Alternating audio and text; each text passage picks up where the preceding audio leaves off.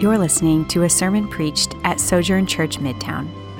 While our world is in a season of uncertainty, we know God rules over all things. In this series, we'll explore the opportunity before us to reflect, recalibrate our lives, and return to God with all of our hearts. Peace be with you. Today's scripture reading is Jeremiah 29 4 through 14. You can follow along in your Bible or on the screen. Hear the word of the Lord. This is what the Lord of armies, the God of Israel, says to all the exiles I deported from Jerusalem to Babylon Build houses and live in them, plant gardens and eat their produce, find wives for yourself and have sons and daughters. Find wives for your sons and give your daughters to men in marriage so that they may bear sons and daughters. Multiply there, do not decrease. Pursue the well being of the city I have deported you to. Pray to the Lord on its behalf, for when it thrives, you will thrive. For this is what the Lord of armies, the God of Israel, says Do not let your prophets who are among you and your diviners deceive you, and don't listen to the dreams you elicit from them, for they are prophesying falsely to you in my name. I have not sent them.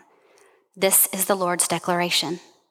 For this is what the Lord says When 70 years for Babylon are complete, I will attend to you and will confirm my promise concerning you to restore you to this place. For I know the plans I have for you. This is the Lord's declaration plans for your well being, not for disaster, to give you a future and a hope. You will call to me and come and pray to me, and I will listen to you. You will seek me and find me when you search for me with all your heart. I will be found by you. This is the Lord's declaration. And I will restore your fortunes and gather you from all the nations and places where I banished you. This is the Lord's declaration.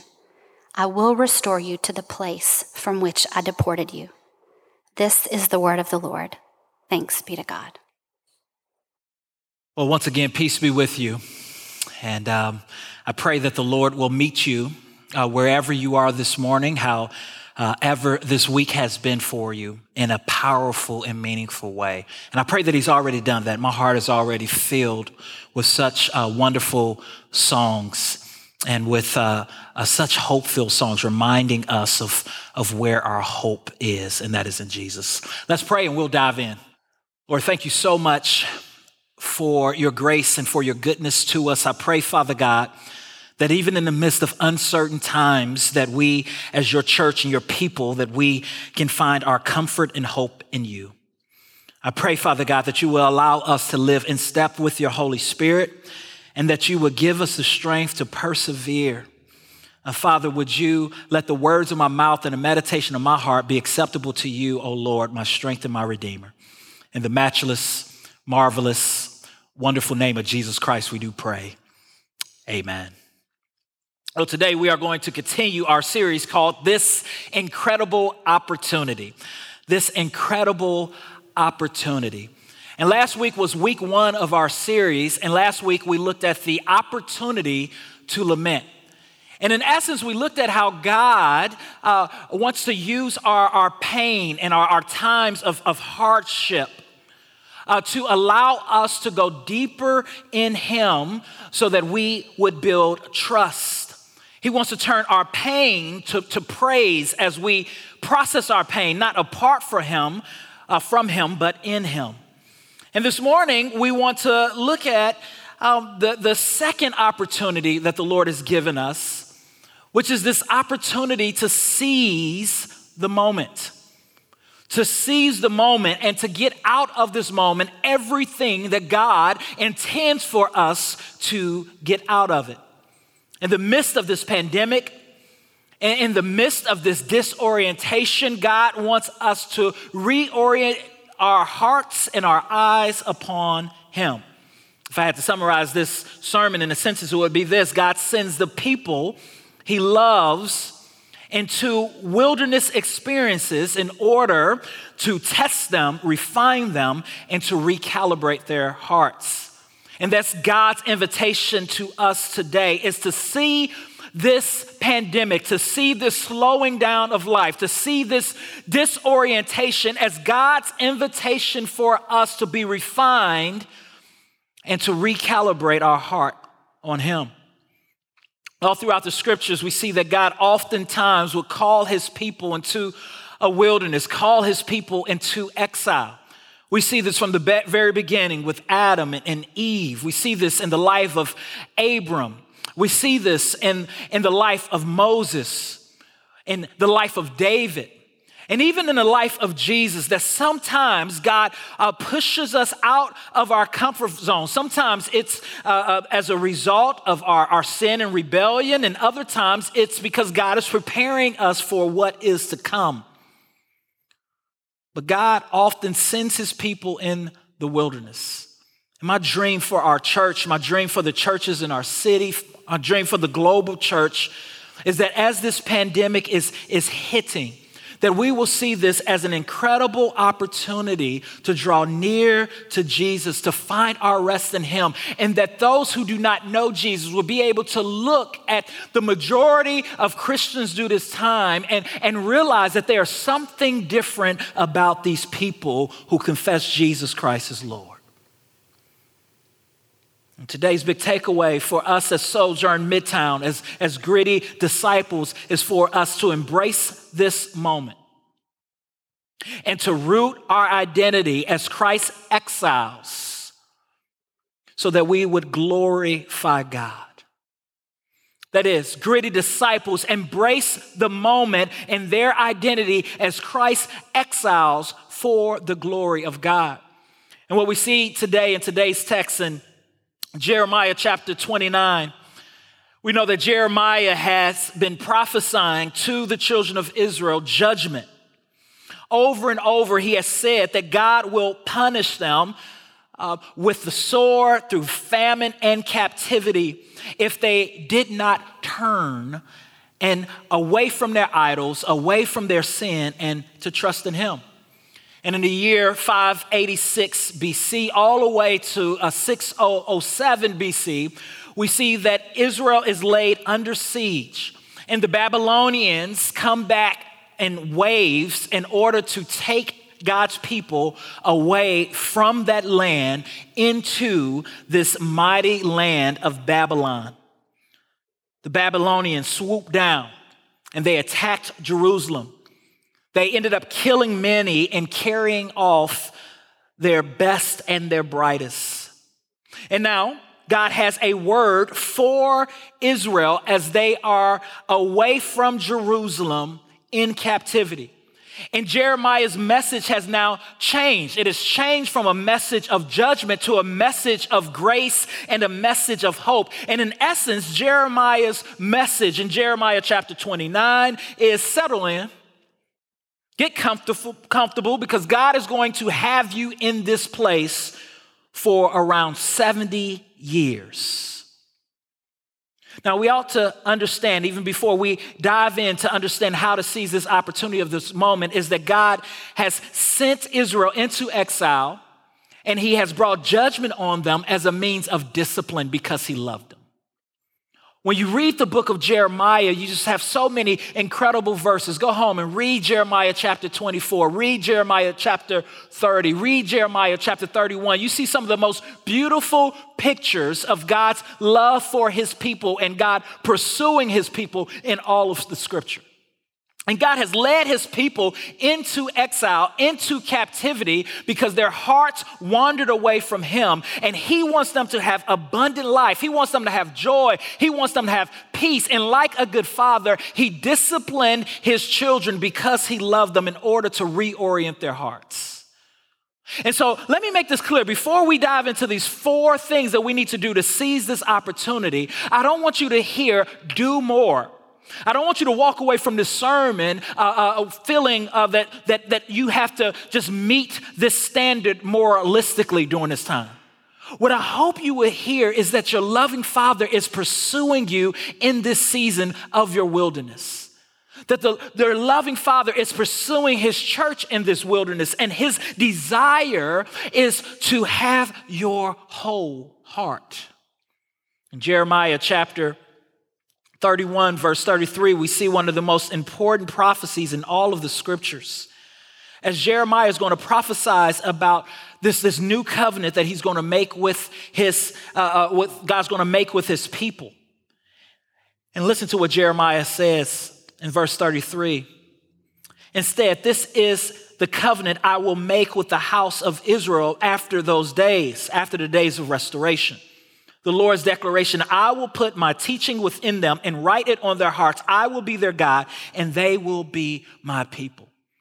And so God is going to make a promise through Jeremiah to his people that he is going to give his people a new heart that he's going to give his people a, a new covenant, that he is going to write his teachings upon their heart through his spirit. And as the church, those who are in Christ Jesus, we have received this covenant with God through the finished work of Jesus Christ. We have received a new heart. And God wants us to constantly, even in the midst of disorientation, reorient our heart to him, set our affections on him. Remember that he has saved us and that we belong to Him.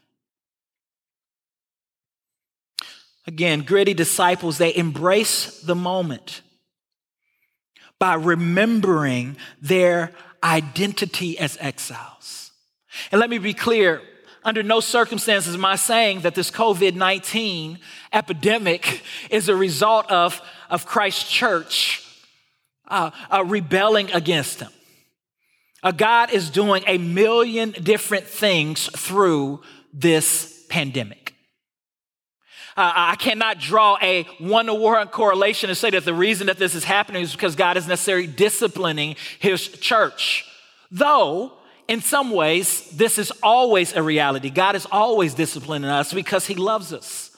But what I can say with uh, assurance is that, that God wants us as His church to use this time in a way that honors Him and that glorifies Him. And here are four ways in which we can do that according to Jeremiah 29. The first way is by, by being present. By being present. The second way is by fulfilling our purpose.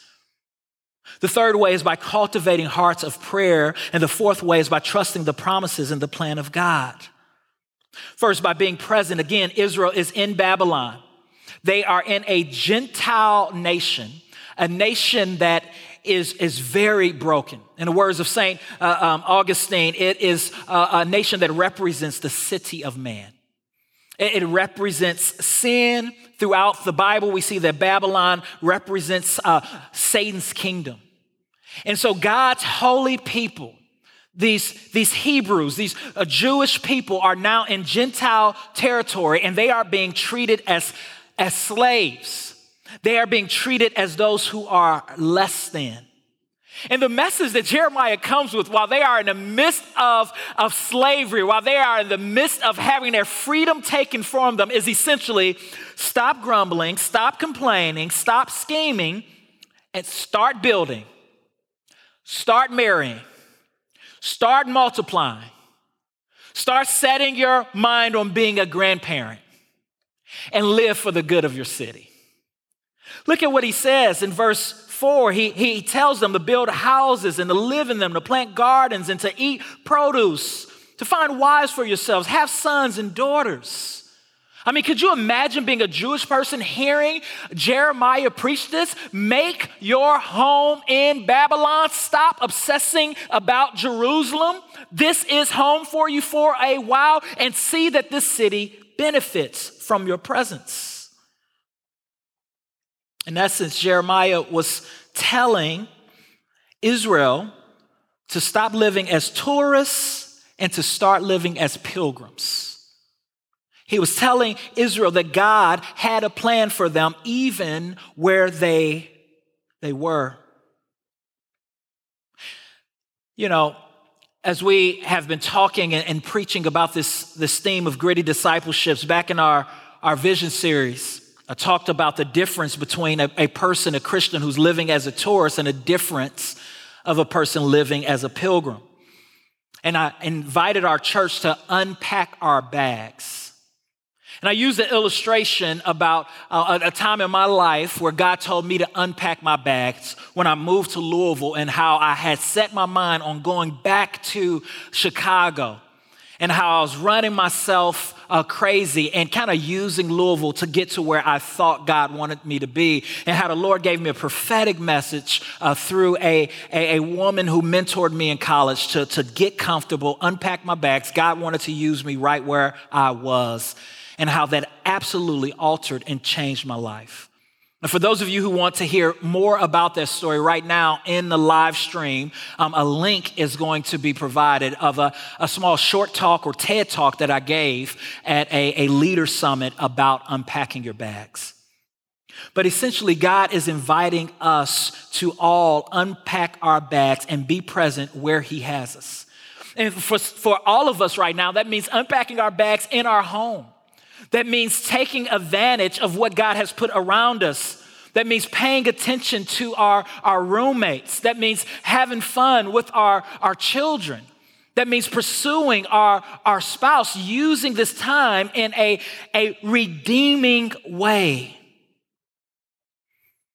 And I think that the Lord has a prophetic word for someone here today who has been planning and living in the future, who's a part of, of Sojourn uh, Midtown, but who has not completely uh, uh, planted themselves in community and in our, our mission because you're you're, you're living for a future city. You're living for a future job. Perhaps God wants to slow you down so that He can bring you to a place of, of surrender.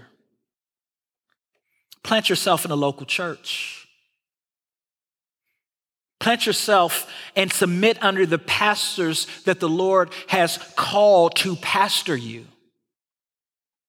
You know, it's funny in chapter 28, the children of Israel was listening to a man by the name of Hananiah who was selling a false dream and prophesying uh, falsely.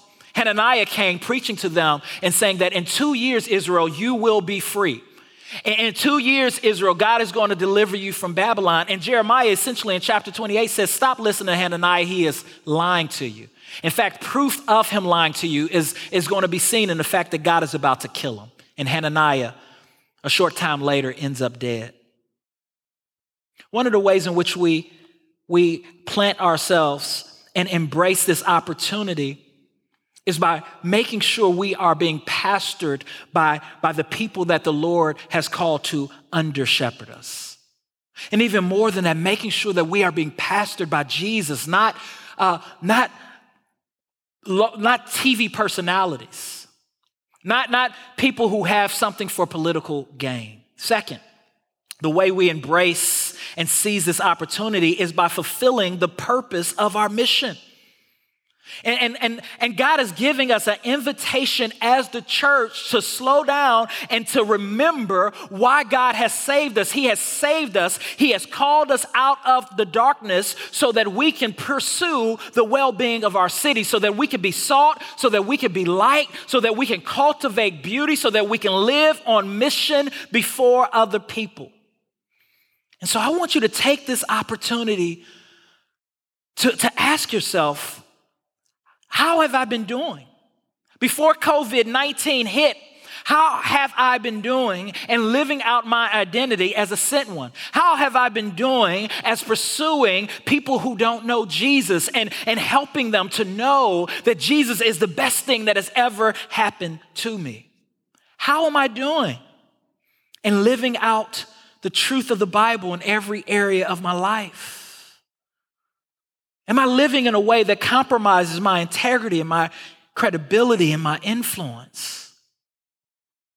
Am I taking advantage of the opportunities that God has given me? Am I cultivating a heart of gratitude?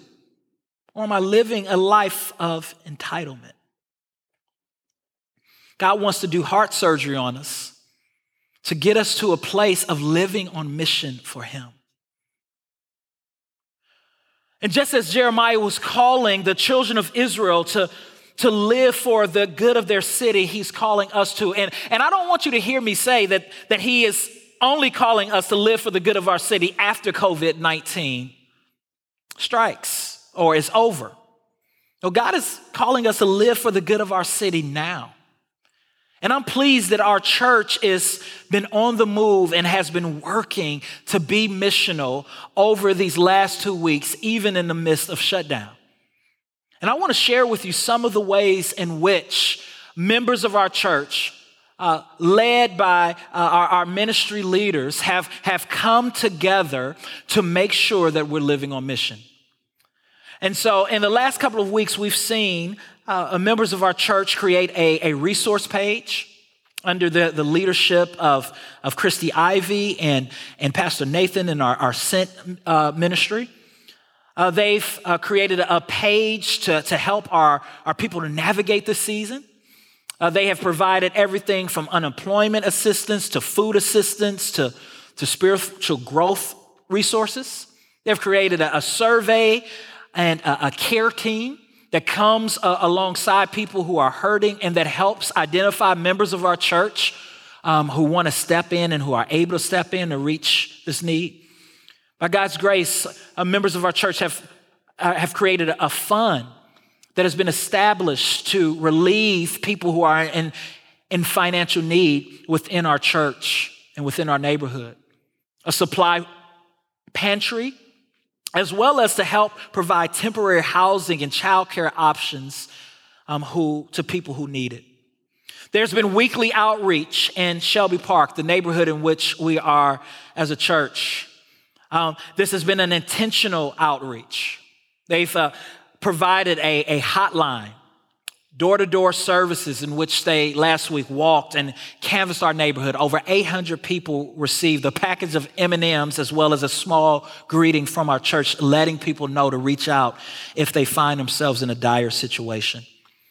Today, uh, uh, this Sunday, we're going to have a group of people in the neighborhood go through and just prayer walk, of course, doing so while keeping social just distance, as well as following up with people with another flyer to let them know. Uh, last week, we had our, our, tutoring team deliver pizzas and snacks to, to 11 families. And they provided a, a resource guide to those families. I was just floored as I heard about uh, members of our church uh, going a, a, couple blocks up off Oak Street and, and, and, meeting a, a couple of families who was in need as a abandoned house or empty house was set on fire uh, due to arsenic. And so God has given us opportunities, even in the midst of this pandemic, to serve and to pursue people around us. And, and I want to invite you to slow down to do that, but also to use this time to allow the Holy Spirit to search your heart as well as to, to search the way in which you live your life, your patterns, so that once this pandemic is over, you have a, a plan, a, a simple plan to love your neighbor as yourself better than you did before. Third, the way we seize this opportunity is by cultivating a prayerful heart. It is by cultivating a, a prayerful heart. In Jeremiah chapter 29, verse 7, Jeremiah writes, Pray to the Lord on its behalf, speaking of the city ha- behalf, for when it thrives, you will thrive. For when it thrives, you will thrive. Now, again, imagine being a, a Jewish person hearing Jeremiah uh, say these words. This is the only place that I know of in the Old Testament where God tells Israel to pray for their enemies.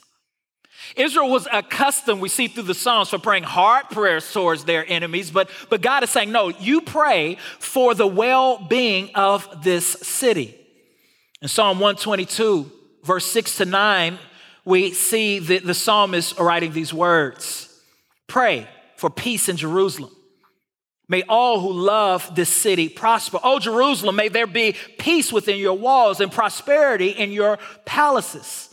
For the sake of my family and friends, I will say, May you have peace. For the sake of the house of the Lord our God, I will seek what is best for you, O Jerusalem. This is a prayer that the Jewish people would have been used to praying for their city, Jerusalem. And in essence, Jeremiah is saying, don't uh, simply just pray for Jerusalem, pray for Babylon. Pray for the city of man. Pray uh, that it will flourish. And I want to invite you during this time to seize the opportunity by cultivating a heart of prayer. What would it look like if you kind of took these themes from Psalm 122 and you prayed regularly for the city of Louisville, regularly for your neighbors, regularly for those who don't know Jesus? In Psalm 4, uh, uh 122, we see four ways in which to pray. One is to pray for the economy of the city. In verse 6, the psalmist writes, May all who love this city prosper. Pray for the economy of the city, especially now. Pray for the safety of the city. Verse 7 peace within your walls. Pray that there would be safety. Pray for the safety of medical workers. Pray for the safety of those on the front lines. Pray that, that violence will, would not increase, but that it would decrease during this time. Pray for the politicians and leaders of your city. We see this in verse 7. The psalmist says, Pray for prosperity in your palaces. And those who was most prosperous and who lived in palaces were, were kings and governors. Pray for those who lead you. Fourth, pray for the people of your city. In verse 8, the psalmist says, pray for, for family and friends. What does it look like for us to seek the well being of Louisville in the midst of this pandemic and for us to come back to our, our vision and our call to be gritty disciple makers, to be those who, who live with uh, resiliency on mission by cultivating a heart of prayer? A good friend of mine, John Starke, wrote a, a powerful book that I just dived into called The Possibility of Prayer. I highly recommend this book. My favorite book on prayer is a book by the uh, author by the name of Paul Miller called "This uh, A Praying Life." And even though I'm not done with this book, this book has already become a favorite of mine. Well, in this book, John writes about a, a star that um, exploded over a thousand years ago that's called the Crab uh, Nebula. The Crab Nebula is uh, first became visible in 10 of 54. And if you see the star through a telescope, it, it looks like a little ring. And if you stare at it with earnest stillness, you will, will not see any movement in this star. In fact, uh, photographs taken from 15 years ago and then taken uh, even this year show no distance or difference in the star. And yet, this star is expanding at the rate of 70 million miles a day. And it's been doing that for over a millennium. Think about this. We live in a universe where something that has increased in size by over a billion miles wide over a 15 year period goes unnoticed, John says. And he writes, Who is this God of exploding stars, and what have we to do with him? Who is this God of exploding stars, and what have we to do with him? In Jeremiah chapter 29, verse 12, Jeremiah, this, this God of exploding stars, calls his people to, to cultivate a heart of prayer. He writes, You will call to me and come and pray to me, and I will listen to you. And just as Jeremiah said that to the children of Israel while they were in exile in Babylon, God is saying that to us, pilgrims those who have not made this earth our home, those who are have their citizenship in heaven. God is saying, "Call to me, pray to me, and I will hear you." Pray to me if you're sad. Pray to me if you're broken. Pray to me if you find yourself hopeless. Pray to this God of exploding stars, this God of a galaxy that is over a trillion miles. And he says, And I will listen to you. Fourth, we seize this opportunity by trusting the promises and the plan of God. Look at your text.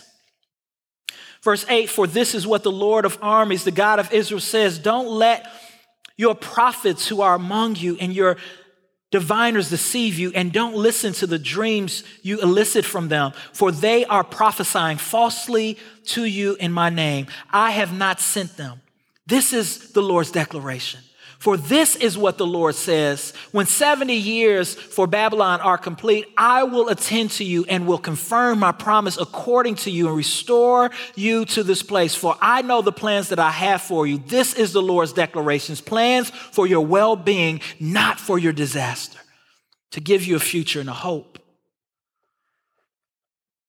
The way in which we seize this opportunity a way in which we embrace our identity as exiles is by finally trusting in the promises and the plan of God.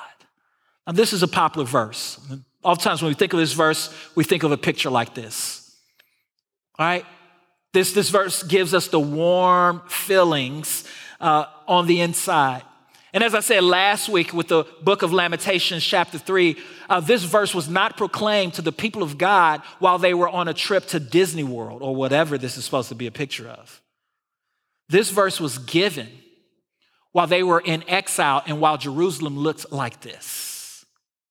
And today, God is speaking to his people and he is making a declaration to you in the midst of COVID 19, in the midst of dashed dreams, in the midst of exhaustion, in the midst of financial crisis, in the, in the midst of questions. God is saying, Listen, I know the plans that I have for you, future and a hope he has for you. Well, wait a minute, Pastor Jamal. When God said that, I mean, technically, that was a, that was a promise to Israel. That wasn't a promise to the church, right? And that was a promise to a people, that wasn't a promise to a particular person, right? And yes, while the context here is Israel in exile to the Babylonians, the, the, the Bible tells us, Paul tells us as he wrote to the Corinthians, that all the promises of God are yes and amen. That in Christ Jesus, the church, the new covenant people of God, we can claim this as a promise. In fact, read Ephesians chapter 1. Ephesians chapter 1 uh, essentially says this and more God's promise for Christ's bride is a future and a hope. God's promise for Christ's bride is a well being and not disaster. God's promise for Christ's bride is the abundant life. God's promise for Christ's bride is, is, is waters of living, uh, uh of water.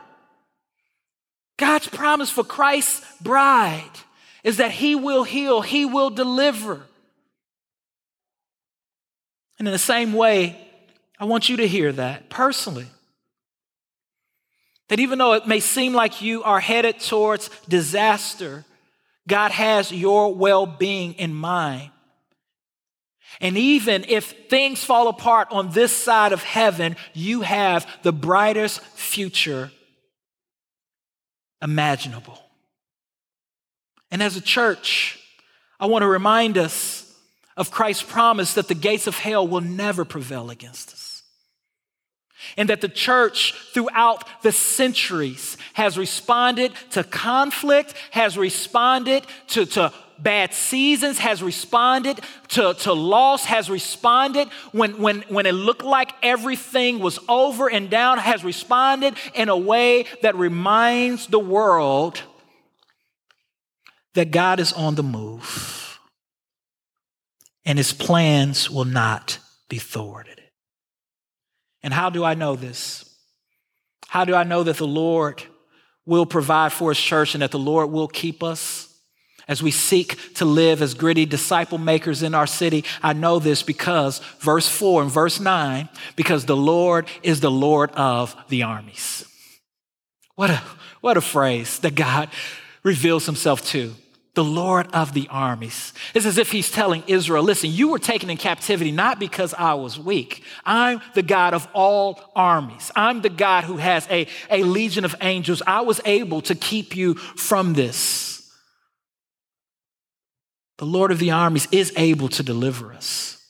The second, we know this because Jesus took on the greatest pandemic the world has ever known and will ever know, and that is the pandemic of death. And he defeated death by rising on the third day with all power in his hand. And the same power that raised Jesus from the dead empowers us to follow after his pattern and to live for his glory.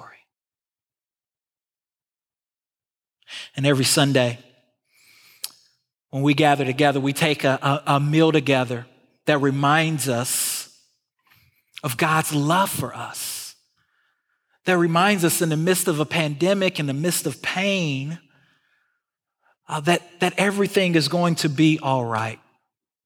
It's a meal called communion. Now, we're not going to take communion together as a family today, but I'm going to rehearse the liturgy.